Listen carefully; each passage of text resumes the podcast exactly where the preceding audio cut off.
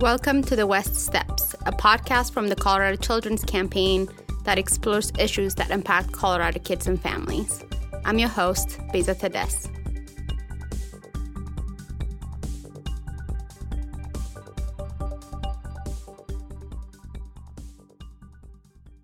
Welcome to another episode of the West Steps. Um, this week, I figured we should talk money. And uh, Riley Kitts is the only person I trust to tell us uh, what's going on at this so, Riley, for the two people who don't know you on the West Steps, can you quickly introduce yourself and then we'll jump into this conversation? Yeah, thanks, Beza. Thanks for having me on this week. Uh, this is Riley Kitts, and I do government affairs for the Children's Campaign and the multiple guests of the West Steps. Yes, I love being on this show. It's the only podcast I go on and listen to. um, it's nice save with that that last bit. Um, that's good to know. So um, you and I talked a little bit at the beginning of the season to talk about the legislative session and what the children's campaign priorities are but um, the world is kind of on fire since then. Yeah, wow. Uh, do you want to give us a, a, recap of what we missed? Yeah, well, yeah, thanks for letting me on and see if I can think back to, you know, eight weeks ago when uh, things just seemed a lot more simple. So, uh, you know, eight, nine weeks ago, we were in the middle of the legislative session and uh, things were moving along as planned. And actually, uh, they're moving along for them to uh, have an end date of yesterday. Uh, the legislature was supposed to end on May 6th. Um, but instead, they have decided to pause the legislature, as we've talked about on these podcasts, um, and uh, have sh- set goals to reconvene in May uh, here in the next few weeks to try to get a few things done. So I think, you know, between when they paused in mid uh, mid March to now, a lot has happened, right? The world, like you said, Beza, has greatly changed. We're now in the mm-hmm. middle of a pandemic, a public health crisis, and really, unfortunately, what comes along with these types of crises are economic downturns, and that's really what the state and the nation, the world, is experiencing right now. You know, the economic downturn that's accompanied COVID. So to mm. maybe put some context to that, every three months there are updated revenue forecasts updated economic forecasts that are delivered for the capital mm-hmm. um, and back in december when they got the economic forecast looking at the next fiscal year which starts in july there was the notion that we would have more than $800 million in surplus that we could play with and direct towards a, no, a number of priorities throughout the state and that was a great place for the state to be in, right? Money was still tight, but we at least still had surplus. We could continue to expand programs, serve more kids, serve more families, um, build up more programs. And that's completely taken a 180.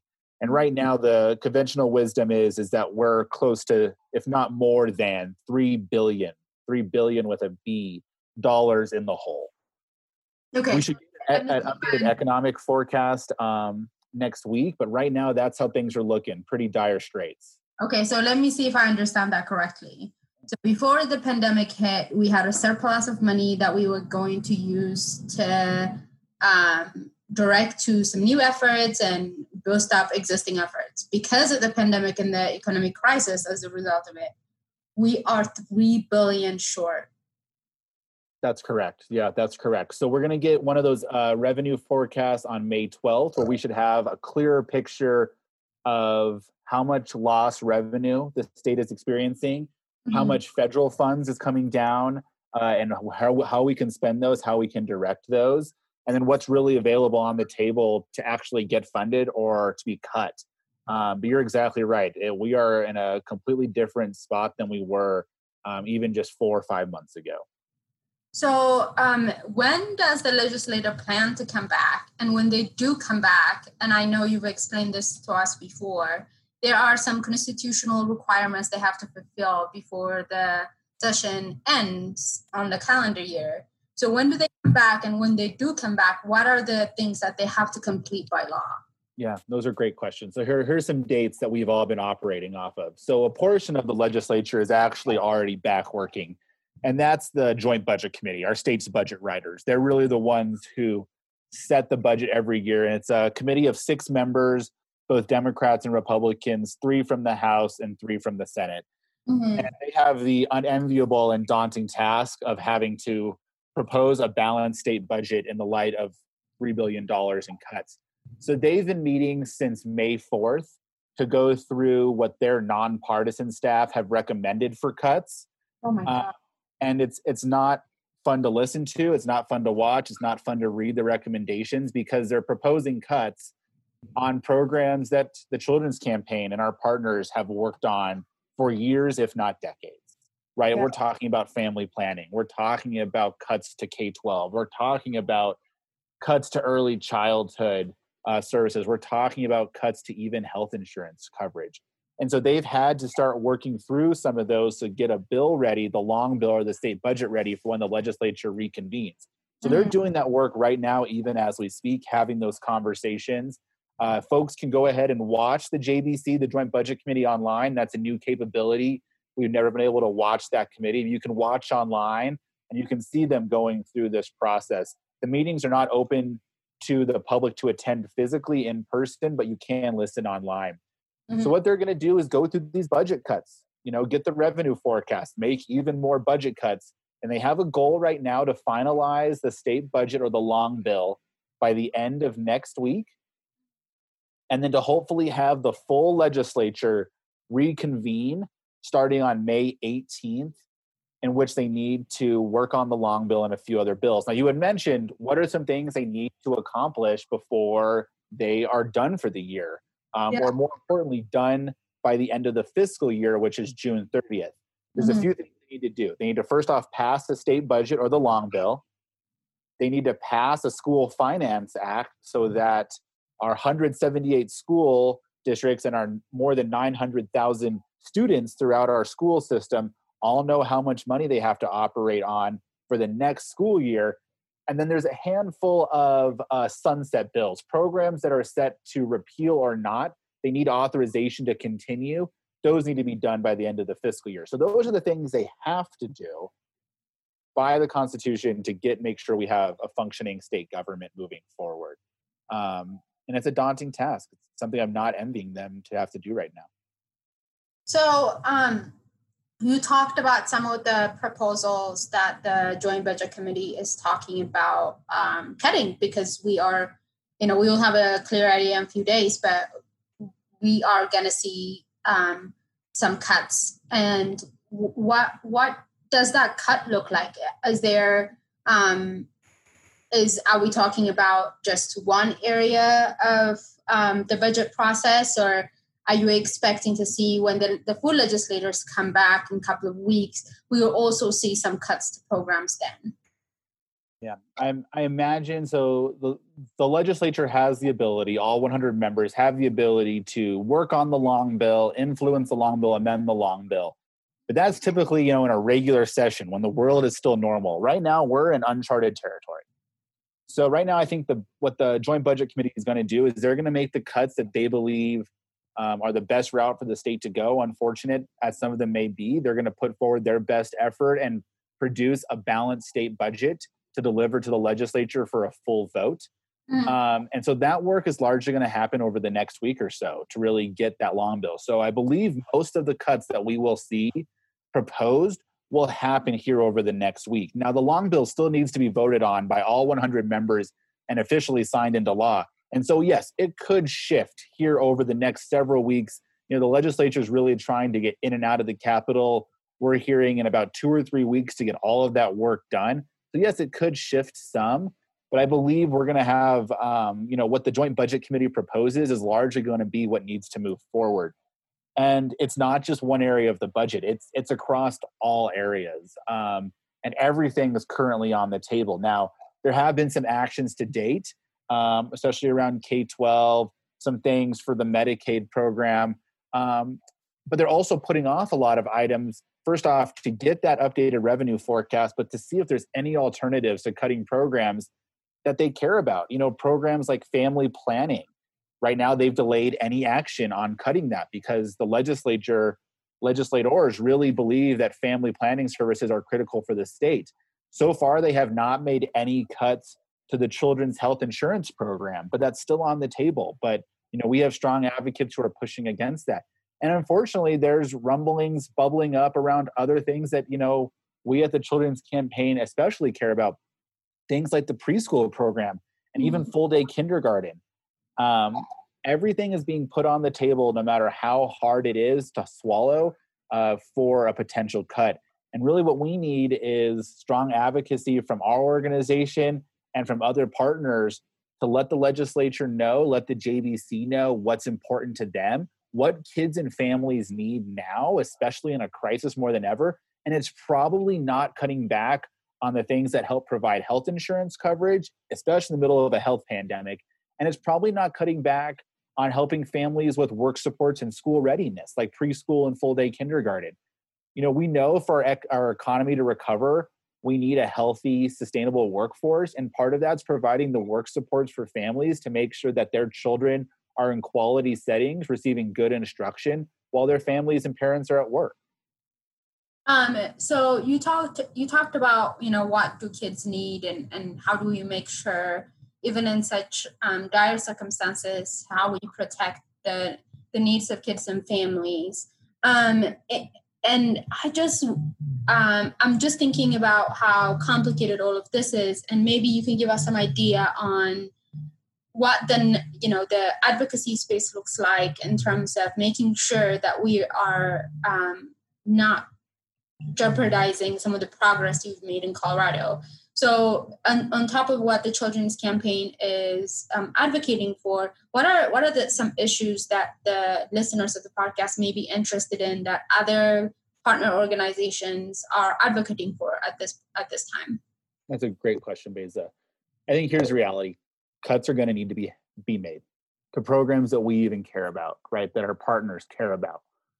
I think that we and our fellow community organizations and advocacy partners have a responsibility and a duty to put equity at the front of this conversation.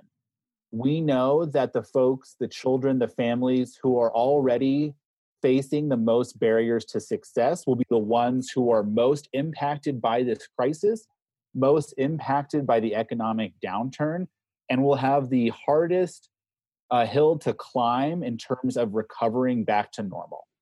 And so, what we need to do is to say, yes, there will be cuts, but we need to make sure that they're targeted. We need to make sure that we have our most vulnerable populations, um, those that are facing the most barriers, um, at the forefront of this conversation to make sure that those folks are centered in the conversation mm-hmm. and to try every available option to make sure that our cuts are targeted and equitable across the board. Um, yeah. And that just looks different for every program area, right? I think maintaining chip access for our uh, low to moderate income families is critical, right? We need children's health insurance. Um, I think that as long as we are, as advocates, continuing to push this equity movement, mm-hmm. the equity movement is important now more than ever. And so I think that is our goal. Now, I don't exactly have the right answers to say cut here and don't cut here, but I think what we can all do is to make sure that we're centering those who are going to be most impacted, who were already most impacted, and make sure that our policymakers have those people on the front of their minds as they're going through this daunting task.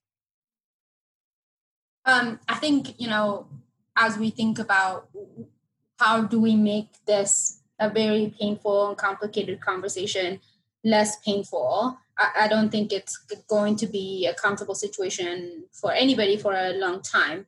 And I wonder if you can talk a little bit about what not just the 2020 legislative session, but what does the 2021 legislative session is looking like? I think um, I don't know, maybe you know, m- maybe I'm not as optimistic as you might be, but I don't know if we can come out of this both the pandemic, the health crisis, and the economic crisis as quickly as the legislative session 2021. So, what does that conversation look like?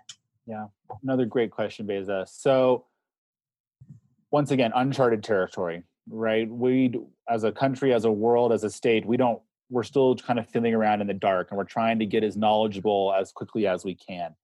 I think folks need to first off be ready that uh, budgetary cuts, public investment uh, will need to be low for several years, right? Our economy probably just doesn't rebound, especially in our state with our various tax structures, how we generate revenue or can't generate revenue. I think that we need to be prepared. This uh, revenue forecast, this lower than expected revenue, will last for several years. And so we need to be mindful of that and try to make sure we're maintaining programs that are helping those that face the most barriers. But I, I do have a wrinkle of op- um, optimism in this, and that's because this crisis has exposed system gaps and failures that have existed for years um, in tremendous ways, right? We're seeing them more acutely now than ever. And so, what I am confident in is that we can hopefully come out of this with tremendous proposals and momentum for wider systems change. We can hopefully come out of this knowing that we need health insurance coverage for everyone, especially those that face the most barriers and don't make enough money to afford the coverage in our state. We know that we need paid family leave. That's been exposed tremendously here, right? We need paid family medical sick leave. And there's a ballot measure that's moving forward. We're seeing some of these systems conversations start to happen. So I guess I don't have exact concrete every little nuance right now, Beza, but I mm-hmm. do believe that this is going to help momentum for larger systems change. And I am confident that while it, might be slow going and a hard hill to climb, that ultimately we know we will recover. We know our state will continue to move forward. And I'm hoping that we're going to be coming out of this uh, working towards a better place than we came into it. Yeah. Um, I think that leads me to my uh, next conversation. It's, you know, we have 2020 is a big election year, despite the fact that the, you know, the world is on fire. Um, you know, the show must go on. Um, I was wondering if you can talk a little bit about some of the things that we know would be on the ballot that people can keep an eye on that would help address some of the structural things you just talked about. I think the pandemic, you're right, has exposed a lot of the um, breaks in our system and how um, they are uh, not equally distributed. So, can you um, talk to us a little bit about that? Yeah, it's going to be a big election year, right? We have president on the ballot, we have a senatorial race um, in Colorado, we have all the congressional seats up we have full House of Representatives at the state level up, a handful of senators, state senators up. We're going to see local ballot measures, and we're going to see a lot of state ballot measures. Now, the Children's Campaign is still delving through a lot of the policies on this and have not taken formal stances on anything, but I'm mm-hmm. happy to at least let you all know what we believe will be coming uh, for the legislature. First thing is a proposal around fair tax Colorado, and it really has to do how do we generate um, revenue in our state in a in a more equitable fashion. Right now, we have a flat income tax rate um, across the state, and the proposal that's being pushed uh, to get on the ballot has to do with more of a progressive income tax structure, um, with the goal of providing more educate more funding for our education system and our general fund. Because right now we're cutting billions of dollars, and we don't have anything to backfill it with. So I think that's a proposal. Another one that uh, we've just heard will be moving towards the ballot will be around uh, paid family and medical sick leave. Um, you know, there has been efforts at the legislature for years and years and years to get that accomplished, and unfortunately, it's just not going to work, and it's not going to work when the legislature reconvenes. So proponents have shifted to more of a ballot structure because paid family medical leave polls very well, and we believe that there, uh, the proponents believe that there is a way to get this on the ballot and to hopefully pass um, a social insurance state run uh, family leave model. So that's on the table. Another one that we're closely watching is around anything having to do with pre K expansion, um, right? There's uh, proposals currently in the works around uh, tobacco and nicotine tax to expand preschool. And it just goes back to we need kids who are, uh, you know, we need to have our kids ready for kindergarten, ready for school and we need to provide parents with a work support, especially as we are coming out of this economic crisis. Uh, those are three proposals that I know we're really going to be watching heavily and hopefully taking a stance one way or another on. Um, and I think that's something that the the general public should be ready to engage on as well. Yeah, yeah. So um, I think as we wrap up here, I um, I always want to think about how people can exercise their voice and this is still democracy and you can still call your elected officials, even if you can't get to the state capitol. Um, I was wondering how people who are struggling a lot right uh, with a lot right now can make their voices heard with the um, JBC and can keep up with what's happening and uh, really communicate what's important with their in their communities. How can people do that? Yeah, great question. So a few opportunities. One, the Children's Campaign is working on a more comprehensive statement that encompasses uh, several options to put on the table, our stance on certain budget cuts being proposed, some proactive measures we believe should be taken, and we're working to make sure we're putting out a statement here that folks uh, feel free to use. You know, once that goes out, we're hopefully to get that out early next week. It won't really be a sign-on opportunity, but I think it, it's good messaging for folks to use. So please take a look at that. Um, numerous tables that we sit at, I know a lot of the partners here sitting at are putting out sign-on letters uh, towards the legislature and JBC. So I encourage that, right? Um, a lot of programs are on the table of being cut in every different sector, whether you deal with children and families or roads and bridges, everyone's making their case for why their program is important. So I wouldn't feel that folks should hesitate um, or be cautious about reaching out to their elected officials with sign on letters, with advocacy letters, with emails, phone calls. Um, I think that's really the best way to go. And you can find all their contact information on the General Assembly web- website, which is uh, leg.colorado.gov, leg.colorado.gov. It has all the legislators' contact information, their phone numbers, their emails. And I think it's time to raise up our voices and to put equity at the front of this conversation, as I know so many people who listen to this conversation, this podcast care about. I believe it's important to raise that up right now. And right now, the time is just to get on that website and to start uh, communicating with your elected officials. Um, I think that's the best way to do it right now. And then to be on the look for advocacy organizations such as the Children's Campaign and other partners who are putting out communications and sign ons, and to get your organization and your voice attached to those as well.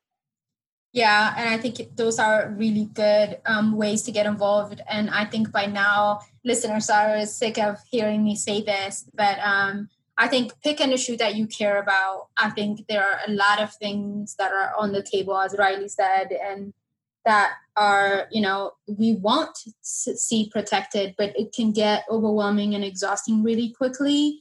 If you care about uh, the ballot measures pick that but if you care about full day kindergarten pick that. And i think choose the issue that you are most passionate about that you think makes the biggest impact for your community and for colorado kids and work on that i think is the best um, advice i've gotten that i try to repeat on this podcast over and over again. But i think you know you can look at the world around you and it could feel very overwhelming. But if you pick something that you're passionate about and channel that energy i think um, we're all better off for it couldn't Thank agree more. so much riley for making the time for us. Um, i know you're going to come back in a few weeks when the, oh, the full legislature reconvenes again to give us an update on this but thank you for your time.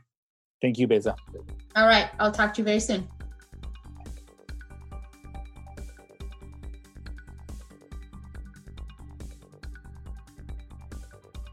I have one of my colleagues to help me with uh, some ads. Previous guest of the West Steps, Steph. That's me. Who's our sponsor this week? Support for this episode is provided by Effect, a Denver based digital agency that helps campaigns win elections. Effect supports outstanding candidates and initiatives that are focused on winning their election in order to positively transform communities. Learn more at EFFCT.org. You want to say that last part again? Where dot can people o- go? EFFCT.org. That's effect.org. Thank you, Steph. Thank you.